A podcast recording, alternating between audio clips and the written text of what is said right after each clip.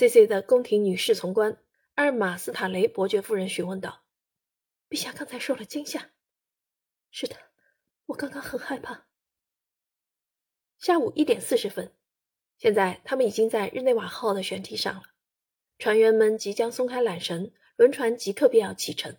杜克大钟响个不停。弗朗茨·约瑟夫的妻子还在用匈牙利语询问他的侍从：“我不明白那个男人想要干什么，或许是要抢我的手表。”他脸上的红晕已经不见，反而显出令人担忧的苍白。伯爵夫人搀扶着帝国皇后，担心她会晕厥过去。皇后则倚靠在码头边的铁栏杆上，她语带惊恐地问道：“我是否太过苍白？”“是的，陛下，非常苍白。”你感到哪里不舒服吗？我感到胸部非常不适。女侍从官无法掩饰她的惊恐不安。在一番艰辛努力之下，帝国皇后终于在甲板上缓步前行了。而在岸边，众多勒芒湖的当地居民好奇地注视着她。这个身材高挑的女人步履蹒跚，她令人难以置信的纤细腰身令人猜想。她可能被紧身胸衣勒住了，不能呼吸。他的面孔似乎在哪里见过，但是谁呢？伯爵夫人以合乎礼节的方式护卫着帝国皇后，使她尽可能自己走完甲板。可是就在最后几步，轮船已经发动了。C C 回转身来，惊慌失措地向他耳语道：“来人，扶我一把，快！”伯爵夫人急速上前，因为皇后已经站不稳了。她的身躯慢慢的瘫软，头靠在阿尔玛斯塔雷胸前，最终不省人事。水，水！伯爵夫人喊道。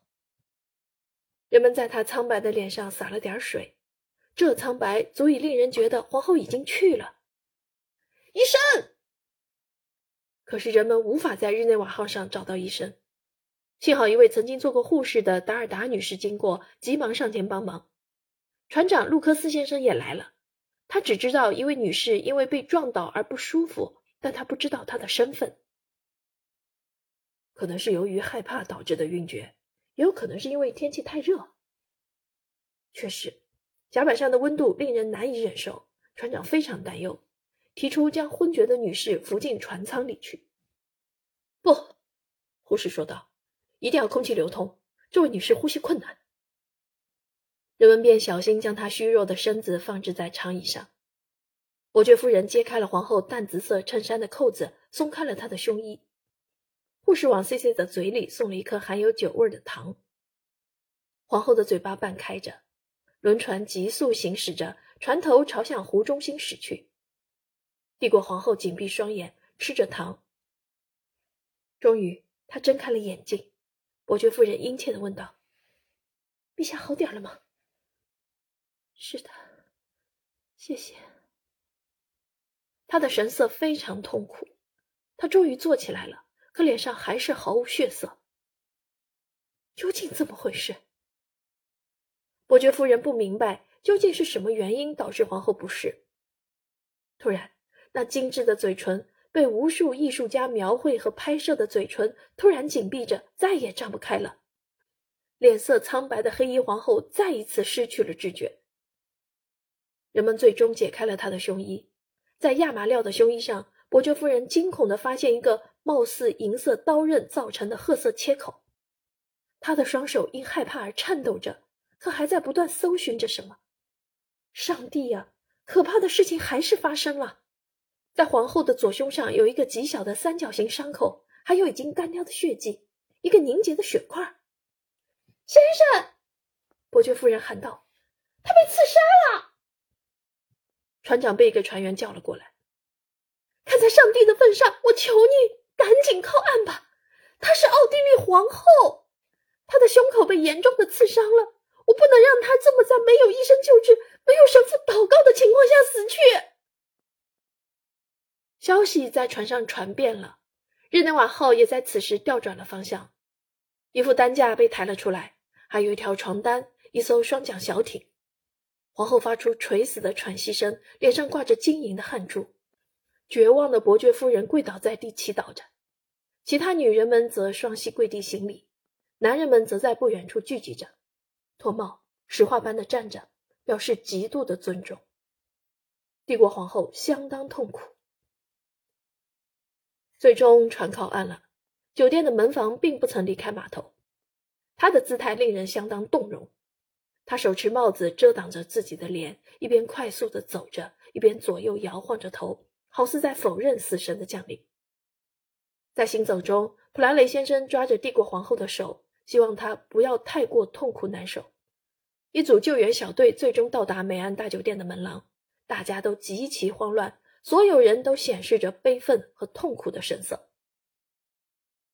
C C 最终被安置在了他房间的大床上，纹丝不动，没有意识，有一种悲怆的美感。医生们到了，气喘吁吁。为首的格雷医生尝试检查伤口部位，这时已经下午两点十分了。还有希望吗？伯爵夫人沮丧的问道。希望甚微，女士，非常遗憾。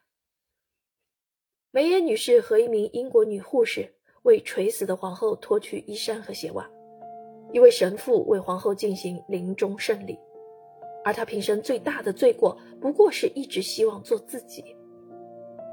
另一位医生无望的尝试着切开皇后左臂的大动脉，但是没有一滴血能够渗透出来。下午两点四十分，奥地利皇后将她的灵魂献给了上帝。她在六十一岁时香消玉殒，而医生们仍然无法相信，到了如此年纪的她还能躲过发胖臃肿。C C 在湖鸥翱翔的水边殒命，而他总是在诗歌里咏叹这样美妙的景色。在他的一生中，他热爱湖泊、大海。山峦、阿尔卑斯山的自然风光，这些都是他梦中的珠玉，诗歌中的韵律，也是他躲避世俗成规的栖息地。凶手卢切尼最终被捕了，人们原以为他是个小偷，其实他是个意大利无政府主义者。他发誓要杀死一个大人物，不管是谁都行，只为给大家做个榜样。但是我绝对不会杀洗熨衣服的女工人。他这么解释的，傲慢且自豪地面对着质询他的预审法官。这个年轻人最终无法逃脱死刑，让他的儿子成了孤儿。C C 不过是一个在一系列家庭惨剧后幸存的可怜人，他渴望了却残生。他曾经重复的写着：“我们终将拥抱可怕的宿命。”卢切尼没有夺走他的宿命，他解放了他。